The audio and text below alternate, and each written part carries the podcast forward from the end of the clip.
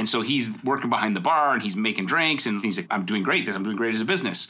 One of his investor partners comes in and is like, Ian, what are you doing? He's like, oh, I'm behind the bar making drinks. It's busy. He goes, yeah, but behind the bar, you're not going to grow the business. You need to get out from behind the bar. So then what Ian realized, and this is what you need to realize as a mortgage broker, is that you can get stuck in a part of your business and not be able to grow. And I see people that get stuck at ten million or twenty million a year, and they do it year after year after year. They're basically stuck behind the bar and they don't realize that in order for them to grow, they've got to replace themselves in that role and then move on to the next.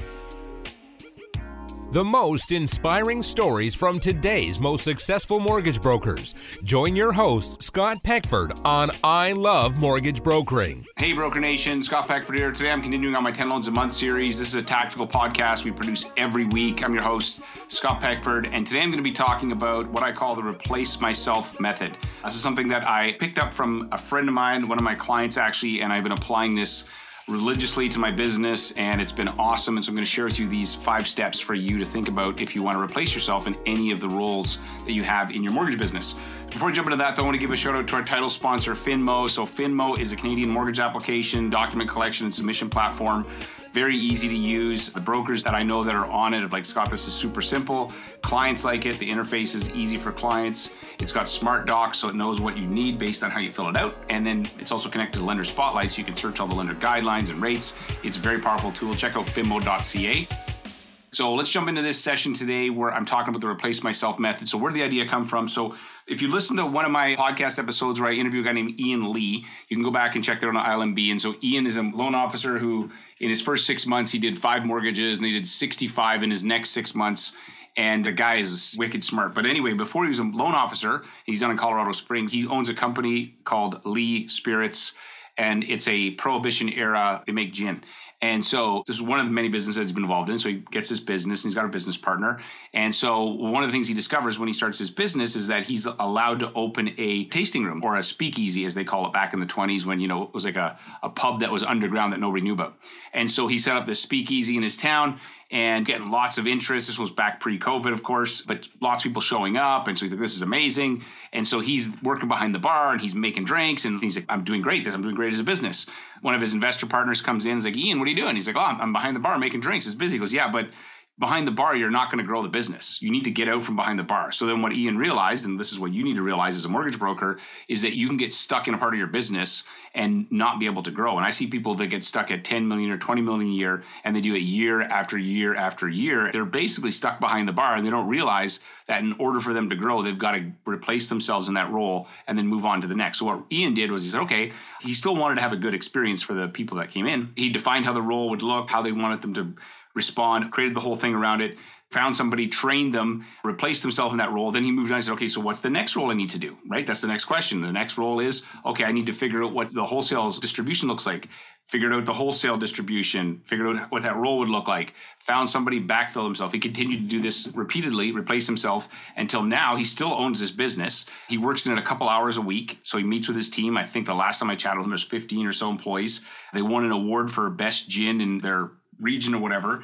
Amazing stuff. But he, what he really wanted to be was a loan officer. So he wanted to actually get in the mortgage business. But in order to do that, he had to replace himself from this other business. And so when he told me this story, I was like, Ian, this is absolutely genius. I love the way that you've thought about this. And so since then, I have been much more systematic about replacing myself in my business. And I think that I'm going to give you some things to think about for you, wherever you're at in your business, some questions and a, sort of a process to go through so that you can start replacing yourself in small ways and then slowly over time be like, hey, and that way you can focus on the parts of the business that you love to do, the parts of the business where you can move the needle the most, the best R O I, return on your time, return on your energy. So here's is the basic how I define the replace myself method. There's a couple of ways to do this. So first, what I do is I identify the goal of the role. It's like, what is the goal of this role? So whether it's, you know, somebody in your mortgage business that's going to be doing paperwork, taking that from you, you know, a fulfillment person, underwriting, whatever, identify the goal. And I like to think, what are the main three things this person needs to be good at? Like, what are the three priorities? That's kind of the second question. So identify the role. The second thing is you need to find the ideal replacement. So when it comes to finding the ideal replacement, sometimes you may have someone in your team that would be perfect for this. Hey, time for an upgrade, time for them to uh, battlefield promotion, right? So when I look at replacements, I'm like, is there someone on my team that would be well suited to what I want to replace myself in? Sometimes you can use a contractor. So another option would be to use a contractor. And then a third option would be, do I hire somebody externally to come in and take this on? So step one, What is the goal of the role? Step two, find that ideal replacement. Then step three is train that replacement. Of course, you, they're going to have to learn how to do it. And so what I like to do is I like to create a first draft process. So I call it a draft process because it's going to always be changing. It's going to be evolving. And so I'm going to do the role myself and basically document how I'm doing it. And then that way, when I bring that person on, I know exactly what I'm going to train them on. It's sort of like restaurants and stuff. You got to have a recipe. If you don't have a recipe, how are they going to know? You're in the back in the kitchen. Hey, I want you to make whatever. And they're like, well, how do you want me to make it? Well, create the recipe. So what you're doing is creating that initial recipe for them to follow.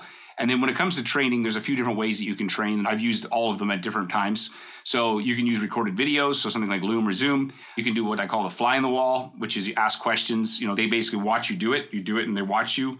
And then at the end of each of those, whatever that you're doing, you get them to review. You can role play it depending on the type of, again, if it's a sales role or client interaction, or you can use some sort of a combination. So step one, what is the goal? Step two, find that replacement. Step three, train. And then now you've got to do the handoff. So now the handoff to the replacement comes. And so you got to think about, okay, are they ready to do it? I'm going to tell you a story in a couple of minutes about a couple examples of how I've done this recently, but I'm okay if they're not, they're not going to be as good as you to start. But if they're achieving an eighty percent effectiveness and I'm not doing it, that's a huge improvement because I got one hundred percent of my time back. So that's important to do. You know, once I have a clearly defined process that I know that works, then I'm going to start to train them on doing it. When I feel like they're ready, they've demonstrated some competency, I'm going to take some small bets. So, okay, can I get them to do a little bit of this and take it over and then slowly take it over completely? So maybe you don't give them all of it, you give them some. You know, so if it's a fulfillment type role, you've got some time. Hey, I taught you how to do the document prep. I want you to go do the document prep on these two files for me and then come back and look at it. Right? And the rest of them you're just going to do yourself until you're ready to hand the rest of it off, kind of thing. So first step is to identify the goal. The second is find a replacement. Third is train the replacement. Next is handoff. And then you have to measure. So if you don't measure, then how the heck is it working? I don't know. You know, this is where people, they think, oh, great. You know, they hand it off and they walk away and they have no clue. Then their business slowly tanks over time. And so the way I like to measure is I like to do weekly calls with each of my key team members. So kind of like my lieutenants. And we have a spreadsheet and a dashboard. We're watching what their K P Is are. You know, I'm able to see how things are going. I like a weekly rhythm because a month is too long, unless they've been in the role a long time and it's really easy, maybe you can do less. But if certainly if it's a new role, weekly is the longest you want to do, because if something's off track, you need to fix it quick. You can't wait a month and go, oh my gosh, you totally screwed that up and we've been having nothing but a problem. So I want to be on top of that. And so I like to do a weekly review with that person. So let me give you an example of how I've done this a couple times recently. So, and the other thing is when it comes to replacing yourself, first, before I even do this, one of the questions I ask myself is, does this even need to be done? Like, what if I did nothing? So first, before you spend all this time replacing yourself, ask yourself, what if I did nothing? Would the world end? Would it be okay? Maybe you don't even need to do it. Okay, maybe you still want to do it. That's fine. Then the next question you want to ask yourself is like, okay, can I automate it somehow? Do I even need a person? So before we even get into the person thing, you know, I've already, before I even do this whole method, I'm asking myself, can I automate it? And so one of the ways I did that, so we started a brokerage, L M B Mortgage Pros, and we have this thing called Rookie to Rockstar University, where we take rookies and help them find and fund their first ten mortgages.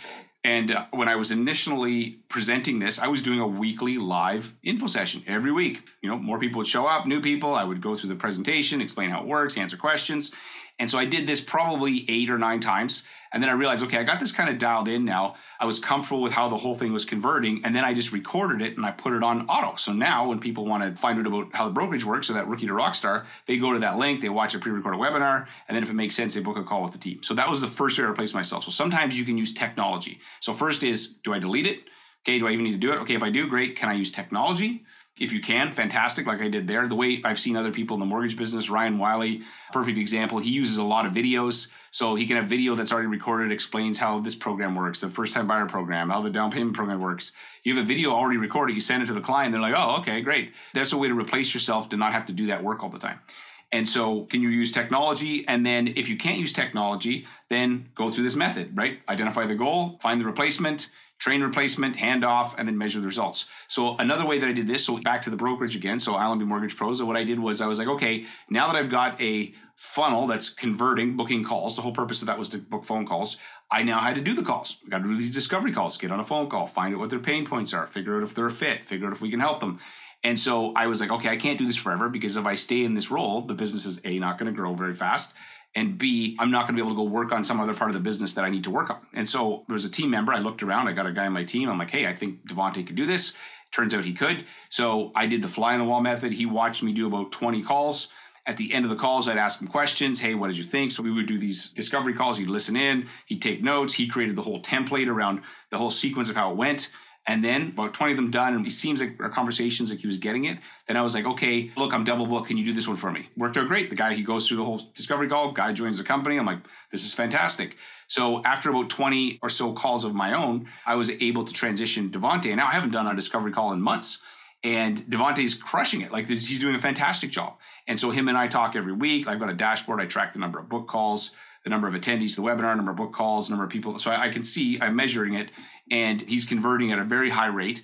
And so I'm quite happy with it. So I've completely eliminated. So then that has allowed, freed me up to go work on another part of the business that needs my attention. And so if you guys are sitting here listening to this going, okay, that makes a lot of sense. So in your mortgage business, how this applies is whatever you think you need to do, you probably don't. You could train somebody to do a lot of the parts that you're doing and then really stick to the more valuable parts of the business where you can add the most value. So I'll give you a quick recap of this. So first question is, do I even need to do this? If it's yes, continue to the next question. Next question is, can I automate somehow? Okay, can't automate it. It needs to be a person.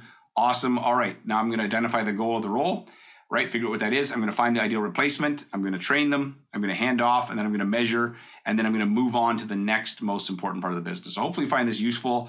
I know that for me, I'm obsessed with it now. I'm literally looking at every role. And I'm like, okay, you know, I did the same thing with the sales training calls. And so I'm always looking at now, okay, who's the ideal person to replace me? Not because I want to sit on the beach and sip mojitos, nothing wrong with that, but I like to build things and I like to improve things. And if I'm stuck in one part of the business, I can't move away to go improve the next part of the business. And so this is why I am obsessed with this whole idea of replacing myself. So hopefully you find that useful. If you're listening to this and you're like, hey, Scott, I'd love to replace myself more in my business, we have a ten loans a month Academy. You can go check that out, ten loans a month dot com.